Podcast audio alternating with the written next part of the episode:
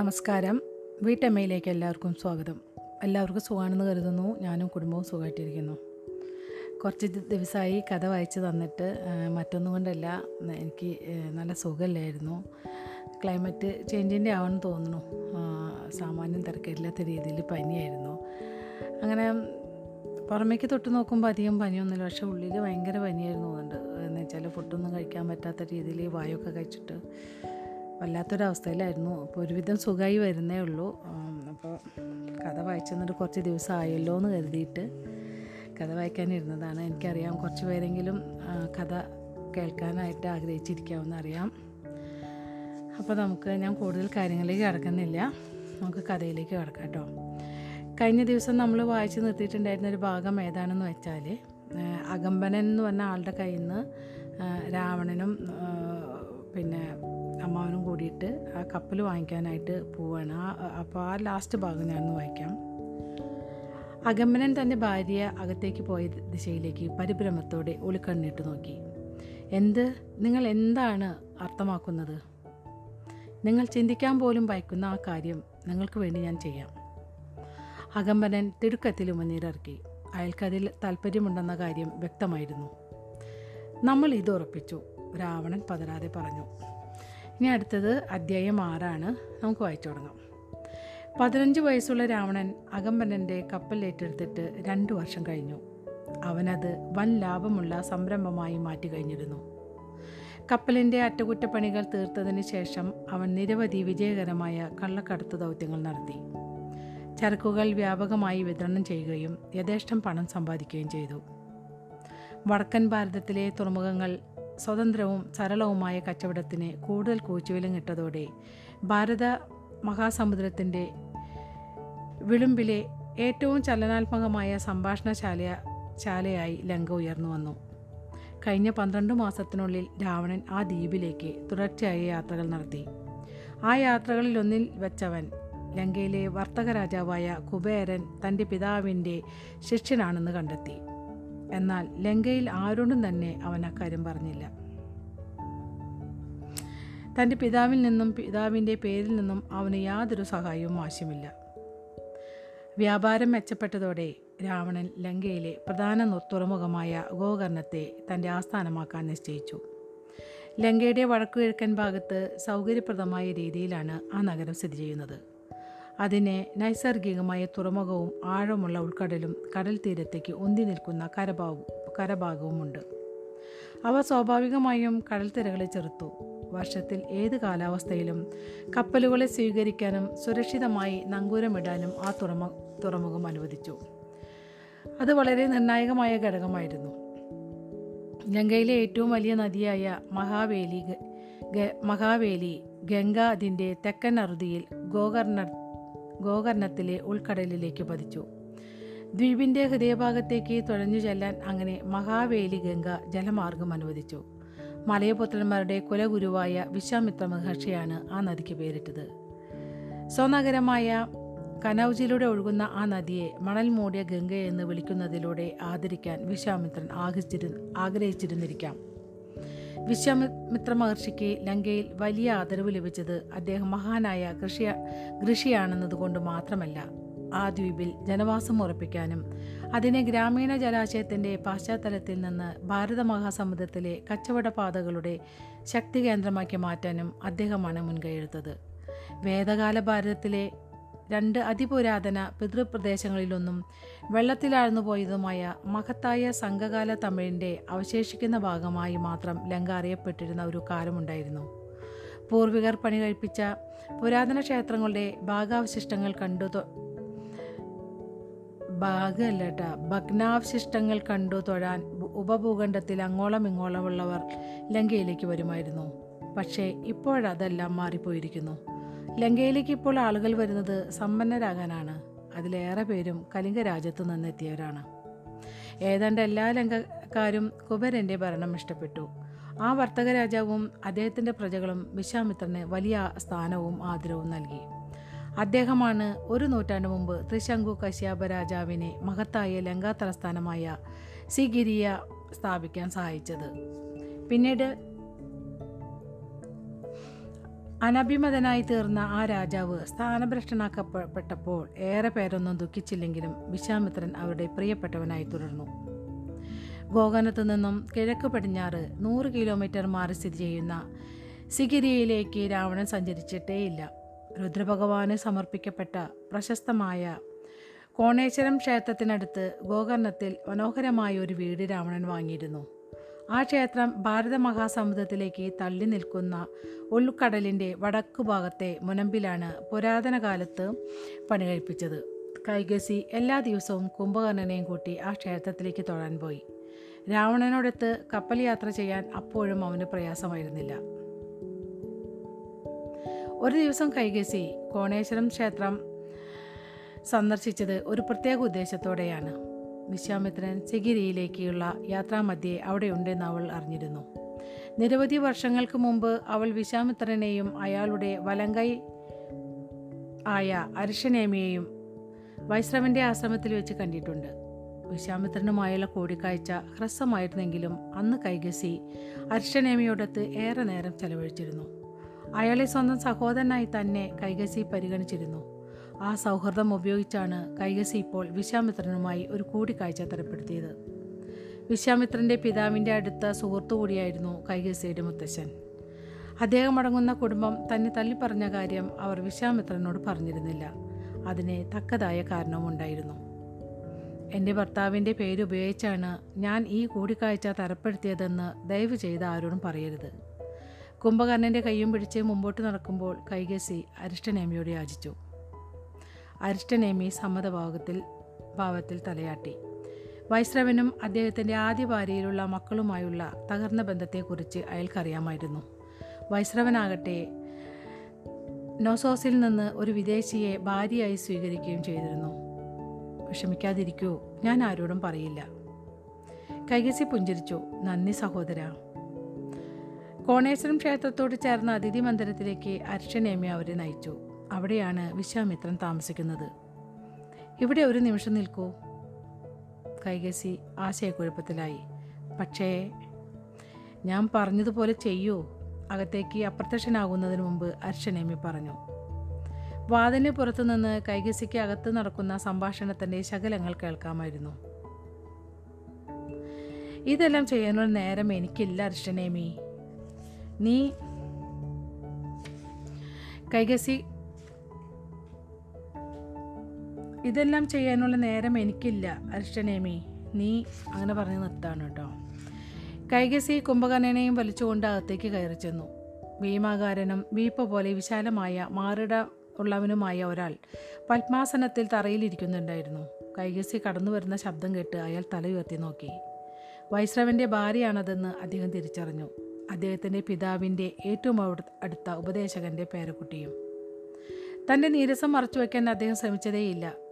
കേൾക്കൂ കൈകസി, എൻ്റെ പിതാവിൻ്റെ മരണശേഷം നിൻ്റെ മുത്തശ്ശൻ ആവശ്യത്തിന് പ്രശ്നങ്ങൾ ഉണ്ടാക്കിയിട്ടുണ്ട്. ഞാനാകട്ടെ കൈകസിയുടെ തൊട്ടരികിൽ അവളുടെ കൈ പിടിച്ചു നിൽക്കുന്ന ബാലനെ കണ്ടപ്പോൾ അദ്ദേഹം സംസാരം പാതി വഴിയിൽ നിർത്തി. അവന് 6 വയസ്സിനേക്കാൾ വലിപ്പമുണ്ട്. 10 വയസ്സുള്ളൊരു കുട്ടിയെയാണെന്ന് ആർക്കും തോന്നും. അവൻ്റെ ഉടൽ അസാധാരണമായ വിധത്തിൽ രോമാവൃതമാണ്. അവൻ്റെ തോളുകളിലും കാതുകളിലുമുള്ള പ്രാകൃതമായ മുഴകൾ അദ്ദേഹം ശ്രദ്ധിച്ചു. ആ കുട്ടി നാഗനാണെന്ന് ഉറപ്പുണ്ട്.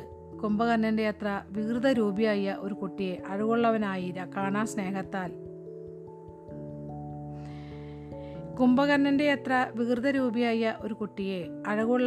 കാണാൻ സ്നേഹത്താൽ അന്ധയായ ഒരു മാതാവിന് മാത്രമേ കഴിയൂ.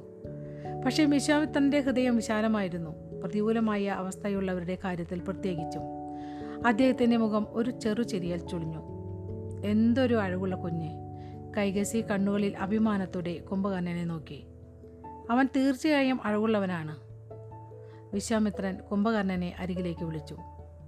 കുംഭകർണൻ തൻ്റെ മാതാവിൻ്റെ പുറകിൽ പരിഭ്രമത്തോടെ ഒളിക്കുകയും അവളുടെ അംഗവസ്ത്രം തിരിപ്പിടിക്കുകയും ചെയ്തു.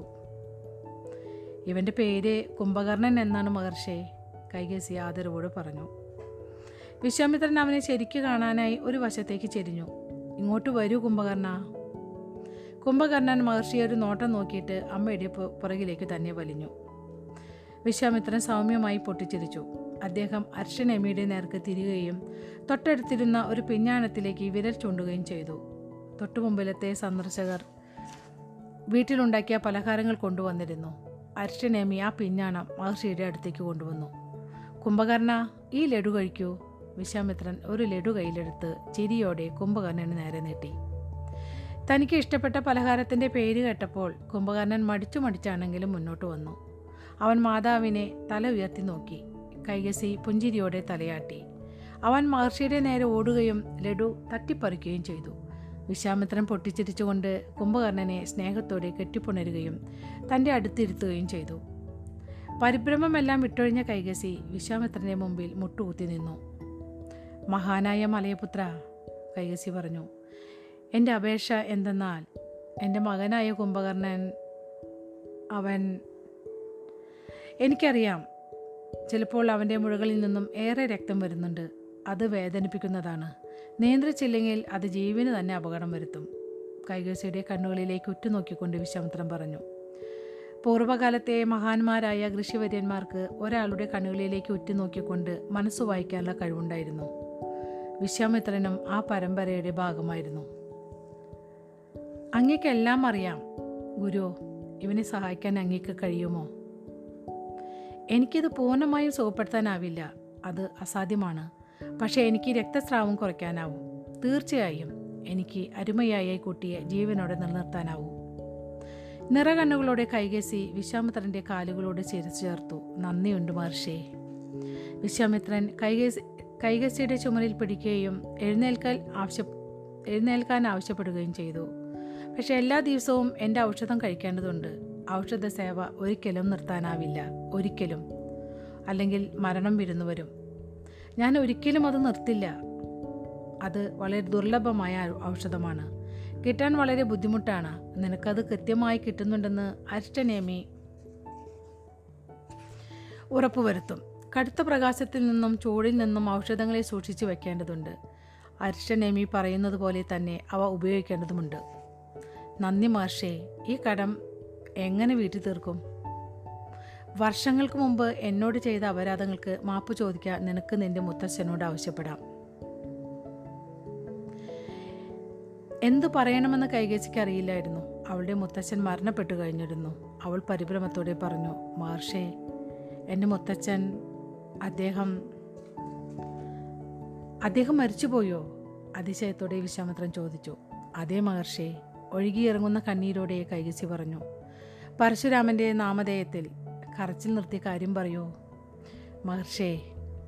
വിശ്വാമിത്രൻ കൈകേസിയുടെ കണ്ണുകളിലേക്ക് നോക്കി. മറ്റാർക്കെങ്കിലും ഈ അവസ്ഥയുണ്ടോ?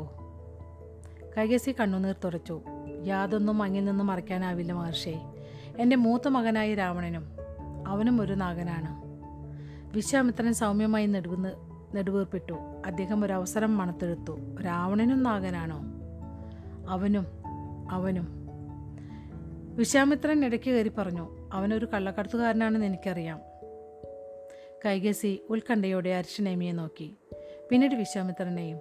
കണ്ണുനീർ തുള്ളികൾ അവളുടെ കവിളിലൂടെ ഒലിച്ചിറങ്ങി.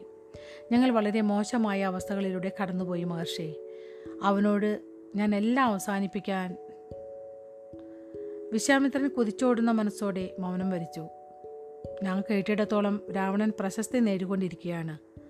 അവൻ ചെറുപ്പം അനുയായികളെ നേടാൻ കെൽപ്പുള്ളവനുമാണ്, കാര്യപ്രാപ്തിയുള്ളവനുമാണ്, ബുദ്ധിമാനാണ്, ദുഷ്ടനുമാണ്, വലിയ സാധ്യതകളുള്ള യോദ്ധാവാണ്. അവൻ എൻ്റെ ലക്ഷ്യത്തിനെ ചട്ടുകമാകാനാവും. ഭാരതഭൂമിയുടെ ലക്ഷ്യത്തിനെ അവനെ ഉപയോഗിക്കാം. കൈകേസി എപ്പോഴും കരയുന്നുണ്ടായിരുന്നു. അവൻ്റെ നാഭിയിലെ മുഴയിൽ നിന്ന് രക്തമൊലിക്കാൻ തുടങ്ങിയിട്ടുണ്ട്. അവൻ മരിച്ചു പോകും. ദയവായി അവനെ സഹായിക്കൂ. അവൻ മോശക്കാരനല്ല, സാഹചര്യങ്ങളാണ് അവനെ അങ്ങനെയാക്കി തീർത്തത്. അവൻ്റെ മുഴയിൽ നിന്ന് രക്തമൊലിക്കുന്നുണ്ടെങ്കിൽ ജീവനോടെ ഇരിക്കാൻ എല്ലായ്പ്പോഴും അവന് എൻ്റെ ഔഷധം ആവശ്യമായി വരും. അവൻ എല്ലായ്പ്പോഴും എൻ്റെ നിയന്ത്രണത്തിലായിരിക്കും, എല്ലായ്പ്പോഴും. ദയവായി മഹർഷേ. കൈകസി വിശ്വാമിത്രൻ്റെ കാൽക്കൽ കുമ്പിട്ടു. ദയവായി ഞങ്ങളെ സഹായിക്കൂ. അങ്ങും ഞാനും കൗനൗജിൽ നിന്നുള്ളവരാണ്. എന്നെ സഹായിക്കൂ, എൻ്റെ മകനെ സഹായിക്കൂ. വിശ്വാമിത്രൻ പുഞ്ചിരിച്ചു. അതെത്ര എളുപ്പമായിരുന്നില്ലെന്ന് എനിക്കറിയാം. കൈകേസി ആ മഹർഷിയുടെ കാക്കൽ ചുരുണ്ടുകൂടി കിടന്ന് നിശബ്ദമായി വിതുമ്പി. വിശ്വാമിത്രൻ അരുമയോടെ അവളുടെ തലയിൽ കൈവച്ചു. ഞാൻ എല്ലാ മാസവും അവർക്ക് 2 പേർക്കും ഔഷധം അയച്ചു തരാം. ഞാൻ അവരെ ജീവനോടെ കാത്തു സൂക്ഷിക്കാം. എനിക്ക് കഴിയാവുന്നിടത്തോളം കാലം ഞാനത് ചെയ്യേണ്ടിടത്തോളം കാലം. ഇനി മറ്റൊരു പാരഗ്രാഫാണ് കേട്ടോ. കൈകേസിയും കുംഭകർണനും പോയ ഉടനെ അർഷനേമി വിശ്വാമിത്രൻ്റെ നേർക്ക് തിരിഞ്ഞു. അയാളുടെ മുഖത്ത് അന്താളിപ്പുണ്ടായിരുന്നു. ഗുരു, ശ്രദ്ധയോടെ അയാൾ പറഞ്ഞു, രാവണനെ സഹായിക്കാൻ അങ്ങ് ആഗ്രഹിക്കുന്നത് എന്തുകൊണ്ടാണെന്ന് എനിക്ക് മനസ്സിലായില്ല. കുംഭകർണൻ ഒരു കുട്ടിയാണ്, അവന് അങ്ങയുടെ ആ സഹായം ആവശ്യമുണ്ട്. പക്ഷെ രാവണൻ, അവൻ്റെ ക്രൂരതയെക്കുറിച്ച് ഉള്ള കഥകൾ ഞാൻ കേട്ടിട്ടുണ്ട്. അവൻ മുതിർന്നിട്ട് പോലുമില്ല. അങ്ങനെയെങ്കിൽ ഭാവിയിൽ അവൻ എന്തായിത്തീരും? വിശ്വാമിത്രൻ പുഞ്ചിരിച്ചു. അതെ, അവൻ ക്രൂരനാണ്. നീ പറഞ്ഞതുപോലെ തന്നെ അവൻ കൂടുതൽ ക്രൂരനാവുകയേ ഉള്ളൂ. അർഷനേമി കൂടുതൽ ആശയക്കുഴപ്പത്തിലാകപ്പെട്ടു. എങ്കിൽ അങ്ങ് എന്തിനാണ് അവനെ സഹായിക്കാൻ ആഗ്രഹിക്കുന്നത് ഗുരു? അർഷനേമി, മലയപുത്രന്മാരുടെ അധിപനായി എൻ്റെ കാലത്ത് തന്നെ അർഷനേമി അവിടെ നിർത്തണ പോലെയാണ് കേട്ടോ. മലയപുത്രന്മാരുടെ അധിപനായി എൻ്റെ കാലത്ത് തന്നെ വിഷ്ണു അവതരിക്കും.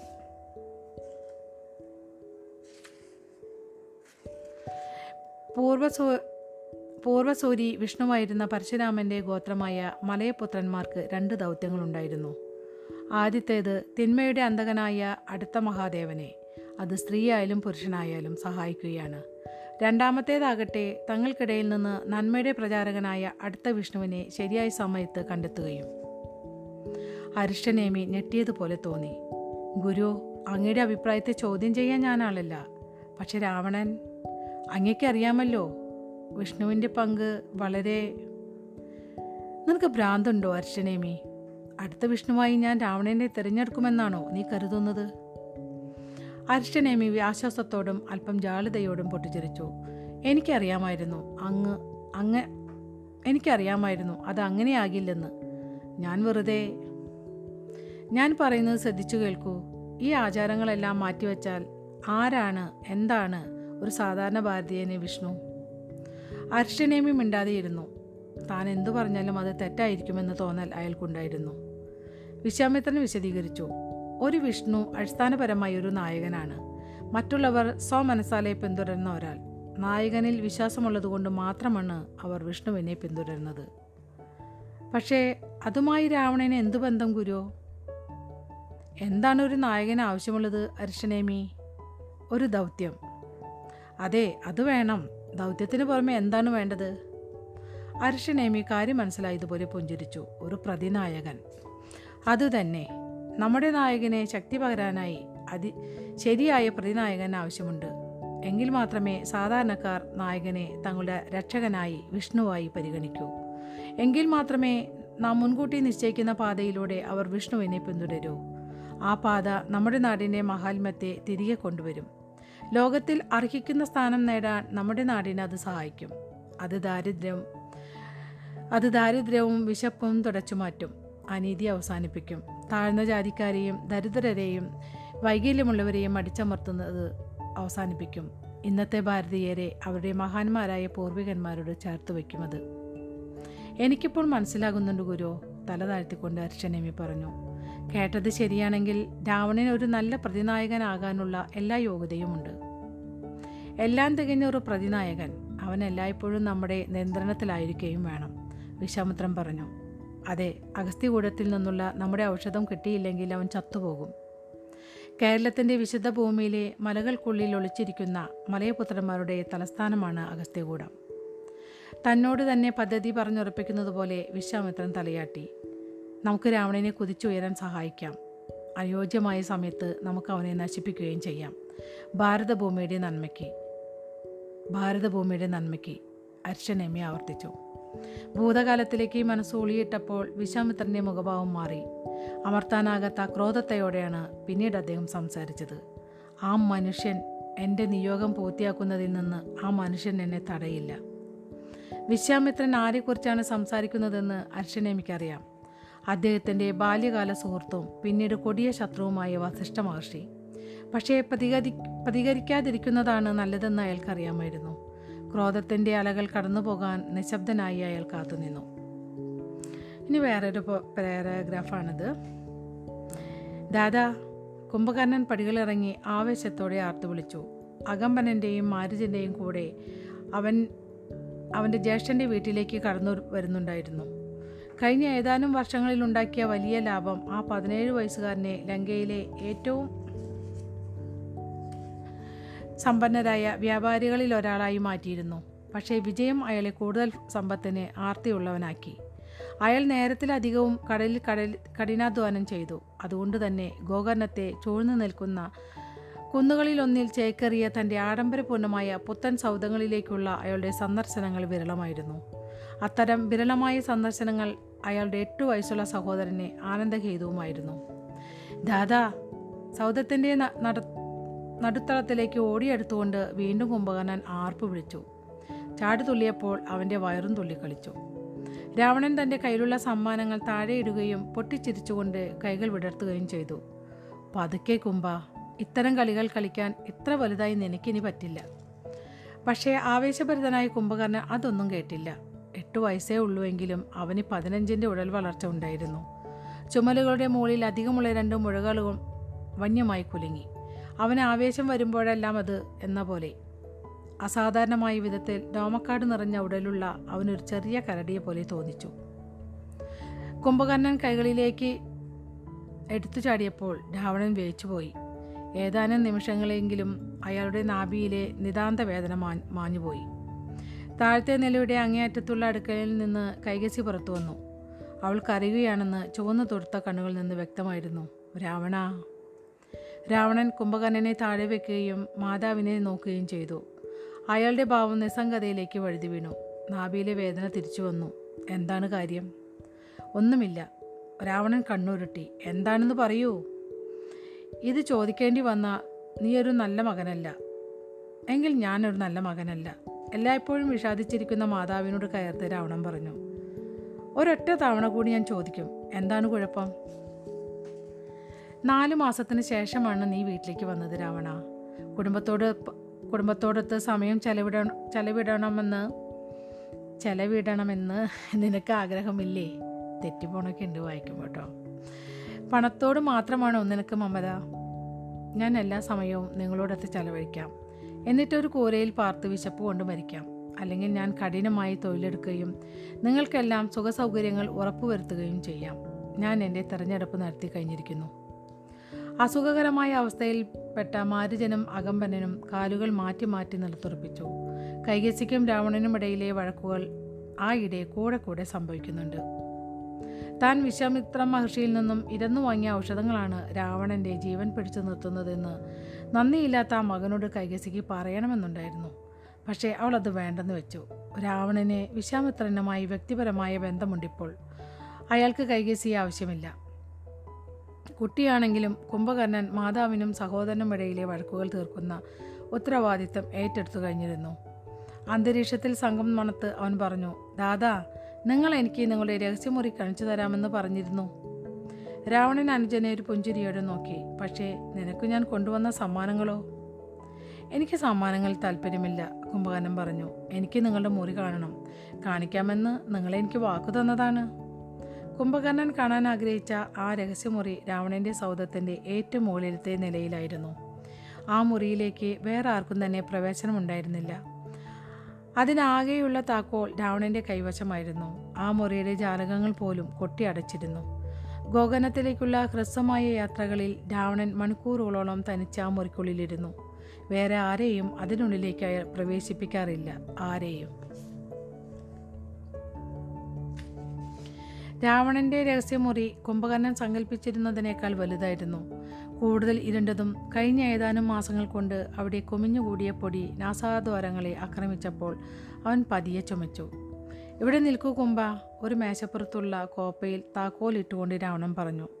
കയ്യിലൊരു പന്തം പിടിച്ച് അയാൾ മുറിയിൽ ചുറ്റി നടക്കുകയും മറ്റു പന്തങ്ങൾക്ക് തീ കൊളുത്തുകയും ചെയ്തു. ഭിത്തികളിലുടനീളം വലിയ തിളക്കിയെടുത്ത ചെമ്പു തളികകൾ പതിച്ചു വച്ചിരുന്നു. അവ പന്തങ്ങളുടെ വെളിച്ചം പ്രതിഫലിപ്പിക്കുകയും മുറിയുടെ ഓരോ മൂലയും ഉജ്ജ്വലമാക്കുകയും ചെയ്തു. അതിശയകരം! രാവണൻ്റെ മാതാവ് പോലും ഭാഗമാകാത്ത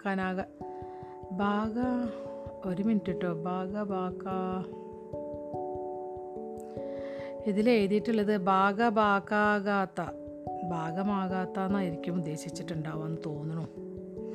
രാവണൻ്റെ മാതാവ് പോലും ഭാഗമാകാത്ത സ്വകാര്യ ജീവിതത്തിലേക്ക് കടന്നുകയറിയ ആനന്ദത്തിൽ കുംഭകർണൻ മന്ത്രിച്ചു. അവൻ തിരികെയും ബാദലിൻ്റെ താഴിടുകയും ചെയ്തു. "നിനക്കിത് ഇഷ്ടമായോ?" രാവണൻ ചോദിച്ചു. അവിടെയുള്ളതെല്ലാം മനസ്സിനുള്ളിലേക്ക് വലിച്ചെടുക്കാൻ വെമ്പിക്കൊണ്ട് മുറിയിൽ ചുറ്റി നടക്കുകയായിരുന്നു കുംഭകർണൻ. നടക്കുകയായിരുന്ന കുംഭകർണൻ തലയാട്ടി. രാജകീയമായ ഒരു രുദ്രവീണ ചുമരിൽ ചാരി വെച്ചിട്ടുണ്ട്. രാവണൻ്റെ ഓരോ സന്ദർശനത്തിനിടയിലും അടഞ്ഞ വാതിലിലൂടെ ആ സംഗീതോപകരണത്തിൻ്റെ ദിവ്യമായ നാദം ഒഴുകി വരുന്നത് കുംഭകർണൻ കേട്ടിട്ടുണ്ട്. ചുമരിൽ വരിവരിയായി മറ്റ് സംഗീതോപകരണങ്ങളും ചാരി വെച്ചിട്ടുണ്ട്. തബല, ധോൽ, ദംബ്രു, തവിൽ, സിത്താർ, ചിഗര, ഷഹനായി, പുല്ലാങ്കുഴൽ, ചെണ്ട തുടങ്ങിയവ. അവയെല്ലാം രാവണൻ വായിക്കുന്നത് കുംഭകർണൻ കേട്ടിട്ടുണ്ട്. "അതെന്താണ് ദാദാ?" താൻ അതിനു മുമ്പ് കാണുകയോ കേൾക്കുകയോ പോലും ചെയ്യാത്ത ഒരു സംഗീതോപകരണം ചൂണ്ടിക്കാട്ടിക്കൊണ്ട് കുംഭകർണൻ ചോദിച്ചു. ഇരട്ടക്കമ്പിയുള്ള ആ സംഗീതോപകരണം സ്വർണം പൂശിയ ഒരു തട്ടിലാണ് വെച്ചിരുന്നത്. അരികത്ത് തന്നെയുള്ള കൊളുത്തിൽ അതിൻ്റെ തന്ത്രികൾ മീട്ടാനുള്ള വില്ലും വെച്ചിട്ടുണ്ട്. "ഇത് ഞാൻ പുതുതായി കണ്ടുപിടിച്ചതാണ്. ഞാനിതിനെ ഹത എന്നാണ് വിളിക്കുന്നത്." "ഹത?" കുംഭകർണൻ ചോദിച്ചു. "എന്താണ് ഇതിൻ്റെ അർത്ഥം?" രാവണൻ കുംഭകർണൻ്റെ മുടി ചിക്കിപ്പരത്തി. നോട്ടം മാറ്റുന്നതിന് മുമ്പേ അയാൾ പുഞ്ചിരിച്ചു.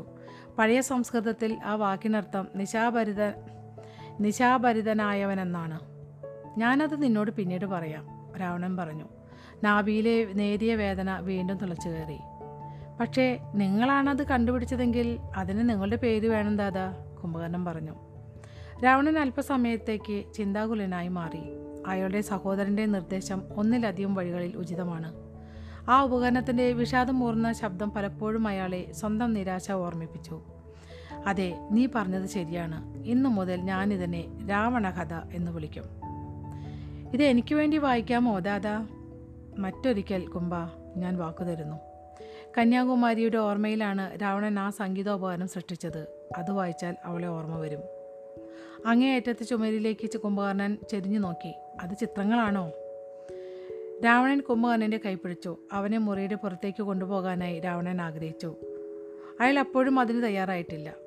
ഇപ്പോഴും.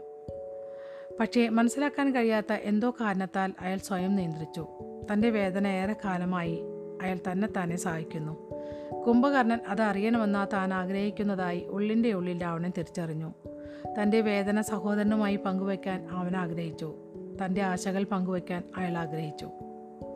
രാവണൻ്റെ കണ്ണുകളിൽ ക്ഷണിക്കാതെ വന്ന കണ്ണുനീർ തുള്ളികൾ നിറഞ്ഞു. കുംഭകർണൻ ചിത്രങ്ങളുടെ നേർക്കോടി. രാവണൻ അവൻ്റെ പുറകിൽ സാവധാനത്തിൽ നടക്കുകയും അത് കണ്ണുനീർ തുടയ്ക്കാനുള്ള അവസരമാക്കുകയും ചെയ്തു. നെടുവീർപ്പിടാനും അതെല്ലായ്പ്പോഴും വികാര വിക്ഷോഭത്തെ തണുപ്പിച്ചു.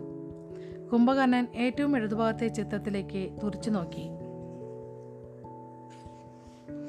അതൊരു പെൺകുട്ടിയുടെ ചിത്രമായിരുന്നു. 11-12 വയസ്സിൽ അധികമില്ലാത്ത ഒരു പെൺകുട്ടി. വട്ടമുഖം, വെളുത്ത നിറം, ഉയർന്നു നിൽക്കുന്ന കവിളില്ലുകളും കടഞ്ഞെടുത്ത ചെറിയ മൂക്കും. കറുത്തിരുണ്ട നീണ്ട മുടി പിന്നിയിട്ടിട്ടുണ്ട്. ഇരുണ്ടതും തുളച്ചു കയറുന്നതുമായ വിശാലമായ കണ്ണുകൾ, ചുളിവുകളേ ഇല്ലാത്ത കൺപോളകൾ. അവളുടെ ഉടൽ നീണ്ടതും ചുവപ്പ് നിറമുള്ളതുമായ കച്ചുകൊണ്ട് ഗൗരവത്തോടെ മറച്ചിരുന്നു. പുറംകുപ്പായും അംഗവസ്ത്രവും അവൾക്കുണ്ട്. ദൈവികവും വിദൂരവും വിസ്മയിപ്പിക്കുന്നതുമാണത്. അത് ഭൂമിദേവിയാണെന്ന് കുംഭകർണന് തോന്നി. കുംഭകർണൻ തൻ്റെ സഹോദരനെ നോക്കി. "നിങ്ങളാണോ ഇത് വരച്ചത് ദാദാ?" സ്തംഭിച്ചു പോയ രാവണനെ ഒന്നും മിണ്ടാനായില്ല. അയാൾ തലയാട്ടി. "ആരാണിവൾ?" രാവണൻ ദീർഘമായി നിശ്വസിച്ചു. "ഇവളാണ് കന്യാകുമാരി." കുംഭകർണൻ ആ ചിത്രം സൂക്ഷ്മമായി പരിശോധിച്ചു. തൂലിക കൊണ്ടുള്ള ഓരോ തലോടലിലും തുടിക്കുന്ന ആരാധനയും ഭക്തിയും പ്രണയവും കുംഭകർണൻ്റെ മൂപ്പെത്തിയിട്ടില്ലാത്ത കണ്ണുകൾക്ക് പോലും വ്യക്തമായിരുന്നു. അവൻ തൻ്റെ സഹോദരൻ്റെ വിഷാദമൂർന്ന മുഖത്തേക്ക് ഉറ്റുനോക്കി. എന്നിട്ട് വീണ്ടും ആ ചിത്രത്തിന് നേർക്ക് തിരിഞ്ഞു. അപ്പോഴാണ് അതിന് തൊട്ടടുത്തിരിക്കുന്ന മറ്റൊരു ചിത്രം അവൻ ശ്രദ്ധിച്ചത്. അതും അതേ പെൺകുട്ടിയായിരുന്നു. എല്ലാം അതുപോലെ തന്നെ. എന്നാൽ അവളുടെ വസ്ത്രങ്ങളുടെ നിറം മാത്രം വേറെയായിരുന്നു. അവ വെളുപ്പായിരുന്നു. അവൻ തൻ്റെ സഹോദരൻ്റെ നേർക്ക് തിരിഞ്ഞു. ഇതിൽ അവൾക്ക് കൂടുതൽ പ്രായമുണ്ടല്ലോ. രാവണൻ തലയാട്ടി. "അതെ, ഒരു വയസ്സ് കൂടുതലാണ്." കുംഭകർണൻ ചുവരിൽ നിരത്തി വച്ചിരിക്കുന്ന ചിത്രങ്ങൾ പതിയെ നടന്നു കണ്ടു. ഓരോ ചിത്രവും ഒരേ പെൺകുട്ടിയെ തന്നെയാണ് കാണിച്ചു കൊടുത്തത്. പ്രായത്തിൽ വ്യത്യാസമുണ്ടെന്ന് മാത്രം. അവളുടെ മാറിടങ്ങൾ കനം വെച്ചു. അരക്കെട്ട് കൂടുതൽ വടിവുള്ളതായി. അല്പം ഉയരവും അവൾക്ക് കൂടിയെന്ന് തോന്നുന്നു. പത്താമത്തെ ചിത്രത്തിനടുത്തെത്തിയപ്പോൾ കുംഭകർണൻ നിൽക്കുകയും ഏറെ നേരം നിശബ്ദമായി അത് നോക്കുകയും ചെയ്തു. ചിത്രപരമ്പരയിലെ ഏറ്റവും ഒടുക്കത്തെയായിരുന്നു അത്. പെൺകുട്ടി ഒരു സ്ത്രീയായി കഴിഞ്ഞിരുന്നു. 21 22 വയസ്സു പ്രായമുള്ള സ്ത്രീ. അവളുടെ വസ്ത്രങ്ങൾക്ക് നേരിയ ഊത നിറം, ലോകത്തിൽ വെച്ച് ഏറ്റവും വിലപിടിപ്പുള്ള ചായവും രാജകുടുംബങ്ങൾ ഇഷ്ടപ്പെടുന്ന നിറവുമാണത്. അവൾക്ക് നല്ല ഉയരമുണ്ട്, ആരെയും ആകർഷിക്കുന്നവളാണ് അവൾ. നീണ്ട മുടി, സമൃദ്ധവും സ്ത്രൈണവുമായ ശരീരം, അസാധാരണമായ വിധം വശീകരണ ശക്തിയുള്ള സ്ത്രീ. ആ സ്ത്രീയുടെ സൗന്ദര്യത്തിൽ എന്തോ അപമമായുണ്ട്. അവളുടെ മുഖം, അവളുടെ കണ്ണുകൾ, അവളുടെ മുഖഭാവം. അവളൊരു ദേവിയെ പോലെയാണ്, ഭൂമിദേവി. എല്ലാ വർഷവും ചിത്രം വരയ്ക്കാൻ അവൾ നിന്നു തരുമോ? ആശയക്കുഴപ്പത്തോടെ കുംഭകർണൻ ചോദിച്ചു. രാവണൻ ഏറ്റവും ആദ്യത്തെ ചിത്രത്തിലേക്ക് വിരൽ ചൂണ്ടി. അതിൽ കൗമാരകാലത്തെ പെൺകുട്ടിയാണുള്ളത്. അതാണ് ഞാൻ അവളെ അവസാനമായി കണ്ട അവസരം.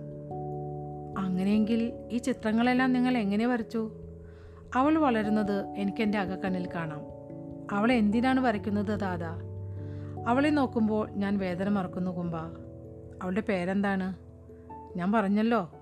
രാവണൻ കണ്ണുകൾ അടയ്ക്കുകയും വികാരങ്ങളെ നിയന്ത്രിക്കാനായി നെടുവീർപ്പിടുകയും ചെയ്തു. കന്യാകുമാരി. അതൊരു പദവി മാത്രമാണ് ദാദാ. എനിക്ക് പോലും അതറിയാം. നിരവധി കന്യാകുമാരിമാരുണ്ട്. മുതിർന്ന സ്ത്രീയായ സ്ഥിതിക്ക് അവളിപ്പോൾ കന്യാകുമാരി ആയിരിക്കാൻ സാധ്യതയില്ല. അവളുടെ ശരിക്കുള്ള പേരെന്താണ്? എനിക്കറിയില്ല. ഏത് ഗോത്രത്തിൽ നിന്നാണ് അവൾ? എനിക്കറിയില്ല. അവളിപ്പോൾ എവിടെയാണുള്ളത്? എനിക്കറിയില്ല. കുംഭകർണൻ്റെ ഹൃദയത്തിൽ ഭാരം നിറഞ്ഞു. കണ്ണുകൾ നിറഞ്ഞു. അവൻ രാവണൻ്റെ അടുത്തേക്ക് നീങ്ങുകയും അയാളെ കെട്ടിപ്പിടിക്കുകയും ചെയ്തു. നമ്മൾ അവളെ കണ്ടുപിടിക്കും ദാദാ. രാവണൻ്റെ കണ്ണുകൾ നിറഞ്ഞൊഴുകുന്നുണ്ടായിരുന്നു. അയാൾക്കതിനെ അടക്കി വയ്ക്കാനാകില്ല. അയാൾ സഹോദരനെ ഇറുകെ പുണർന്നു. നാഭിയിലെ വേദന മർമ്മഭേദകമായിരുന്നു. നമ്മൾ അവളെ കണ്ടുപിടിക്കും ദാദാ, കണ്ടുപിടിക്കും, ഞാൻ വാക്ക് തരുന്നു. അപ്പോൾ ഇവിടെ ഈ കഥ ഇന്നത്തെ അധ്യായം അവസാനിച്ചിരിക്കുകയാണ് കേട്ടോ. കുറച്ചധികം നേരം ഉണ്ടെന്ന് തോന്നുന്നു അല്ലേ? നിങ്ങൾക്ക് കൂടുതൽ വായിച്ചു തരുമ്പോൾ ബോറടിക്കുന്നുണ്ടോ? അതോ ഇനി കുറച്ച് പകുതി വായിച്ചിട്ട് തന്നിട്ട് നിർത്തിയാലോ? നിങ്ങൾക്ക് അഭിപ്രായങ്ങളൊക്കെ എഴുതി അറിയിക്കാം കേട്ടോ, എങ്ങനെ വായിക്കണം എന്നൊക്കെ. പറ്റുന്ന പോലെയൊക്കെ ഞാൻ ചെയ്തു തരാം. ചിലപ്പോൾ ഒരുപാട് അരമണിക്കൂറിലൊക്കെ അധികം കേൾക്കുമ്പോൾ അതൊരു ബുദ്ധിമുട്ടായി തോന്നുമെന്നൊരു സംശയം. അടുത്ത ദിവസം ഞാൻ അടുത്ത അധ്യായം 7 വായിച്ചു തരാം. ഇതുവരെ ക്ഷമയോടെ കഥ കേട്ടുകൊണ്ടിരുന്ന എൻ്റെ എല്ലാ നല്ല സുഹൃത്തുക്കൾക്കും നന്ദി, നമസ്കാരം.